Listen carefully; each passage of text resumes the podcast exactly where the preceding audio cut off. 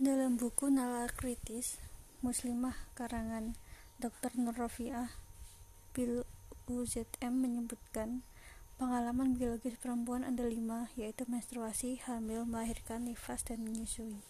Pengalaman ini adalah kodrat ilahi yang tak bisa dipungkiri.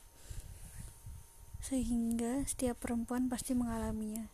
Sebagaimana yang sudah disebutkan tadi, setiap perempuan pada umumnya pasti mengalami haid dan menstrua atau menstruasi.